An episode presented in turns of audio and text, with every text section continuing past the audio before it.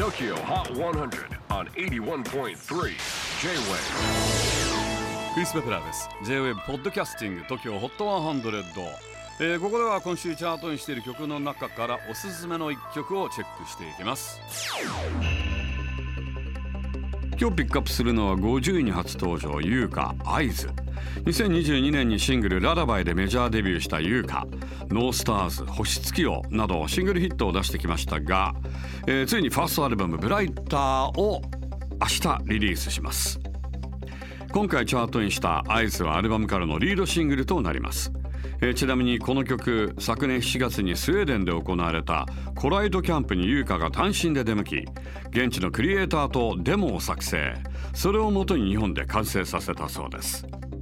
チェキホー最新チャート50位。優香 Eyes J-WAVE PODCASTING TOKYO HOT 100